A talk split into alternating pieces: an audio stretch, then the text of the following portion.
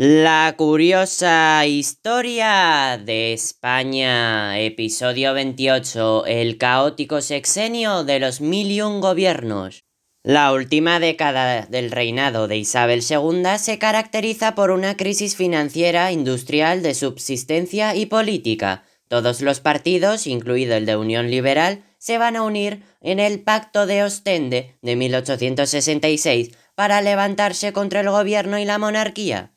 El levantamiento de Topete, con el apoyo de Prim, progresista, y Serrano, de la Unión Liberal, hizo caer a la monarquía.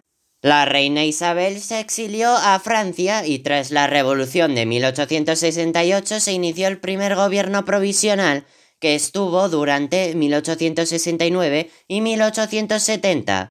La Junta Revolucionaria de Madrid encomendó al general Serrano que formase un gobierno provisional y que convocase elecciones a cortes constituyentes. Elaboraron la Constitución de 1869 que estableció una monarquía democrática, soberanía nacional, sufragio universal masculino y derechos y libertades tanto individuales como colectivas. El general Serrano pasó a ser el regente y Prim el jefe de gobierno. Así inició la segunda monarquía constitucional entre 1871 y su final 1873. En este momento, en España hay dos tendencias, la republicana y la monárquica. Triunfó la monárquica y se buscó a un rey democrático, no Borbón, y aceptado por las potencias europeas. El elegido, Amadeo I de Saboya, reinó de 1871 a 1873. Este era hijo del rey italiano Víctor Manuel, pero no contó con el apoyo de los republicanos, ni el de los carlistas, ni de los alfonsinos. Solo Prim le apoyaba en España y fue asesinado días antes de su llegada. La falta de apoyos le hizo abdicar y así iniciamos la primera República Española que duró menos de un año. Estuvo entre febrero de 1873 y enero de 1874. El Congreso y el Senado en la Asamblea Nacional proclamaron la Primera República, que tuvo cuatro presidentes en menos de un año, divididos estos en partidarios de la República Federal que fueron Figueras y Pi y Margal, y partidarios de una república unitaria, quienes fueron Salmerón y Castelar. Contó con pocos apoyos, los conservadores la consideraban un régimen revolucionario. Entre los republicanos no había un planteamiento común. La burguesía quería la democracia y los derechos individuales y económicos, mientras que los campesinos y trabajadores buscaban reformas sociales y una revolución. Los republicanos se dividieron entre los federales y los unitarios, y se redactó la Constitución de 1873 que no entró en vigor. Durante todo el año de 1874, una etapa de transición, la denominación de la República fue la dictadura del general Serrano de 1874. El sexenio, además, se vio afectado por una gran diversidad de conflictos, en primer lugar, los alfonsinos propusieron la restauración borbónica con Alfonso XII y estuvieron dirigidos por Cánovas. Estuvieron en contra del libre cambista y la abolición de la esclavitud, y el pronunciamiento de Martínez Campos en Sagunto fue seguido de la proclamación de Alfonso XII. En segundo lugar, tenemos la Guerra de los Diez Años de Cuba de entre 1868 y 1878. Las causas de este conflicto fueron las escasas reformas político-administrativas, el exceso de control que España ejercía en Cuba y la gran cantidad de impuestos que pagaban. Comenzó con el grito de Yara y este conflicto sobrepasó cronológicamente al sexenio.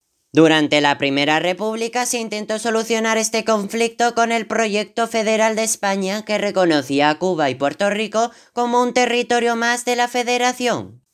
Después tenemos la Tercera Guerra Carlista de 1872 a 1876. El exilio de Isabel II dio esperanzas a los carlistas sobre un cambio de dinastía con Carlos VII. Las elecciones de 1869 dieron como ganadores a los carlistas en el País Vasco y en Navarra, gracias a la libertad de prensa que les permitió tener periódicos propios y al sufragio universal. Su ideario se basaba en la tradición, los fueros y el catolicismo. Se iban a dividir en dos tendencias, los que defendían la actuación desde la legalidad y los partidarios de la sublevación militar. Se sublevaron en 1872 y fueron derrotados.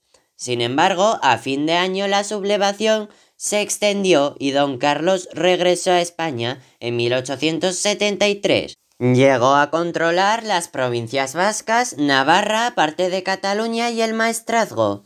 Estableció un pequeño estado con capital en Estella y un ejército de 40.000 hombres.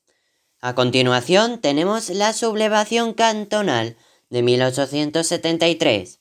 El cantonalismo trató de establecer una república federal a partir de un poder local fuerte, cantones e independientes.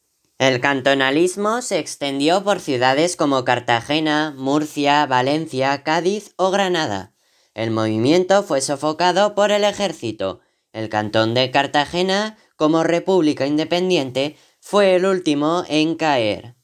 Y por último tenemos el movimiento obrero que tomó conciencia política y organizativa. Marxistas y anarquistas se integraron en la primera internacional AIT. La Primera República les dio la oportunidad de intentar los cambios sociales que demandaban. El desorden y las reivindicaciones del movimiento hicieron que la burguesía diera un giro conservador. Los conflictos del periodo llevaron al general Pavía en 1874 a asaltar el Congreso.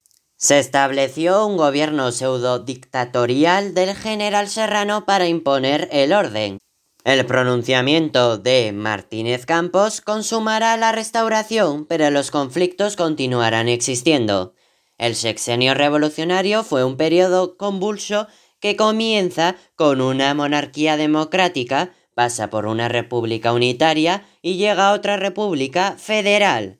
Los cambios de gobierno y de presidente son continuos. Los grandes conflictos, como la Tercera Guerra Carlista, la guerra de Cuba, el cantonalismo, los problemas obreros y los alfonsinos comenzaron durante el sexenio. El periodo finalizó con la restauración de una monarquía borbónica. ¡Qué fascinante resulta la historia!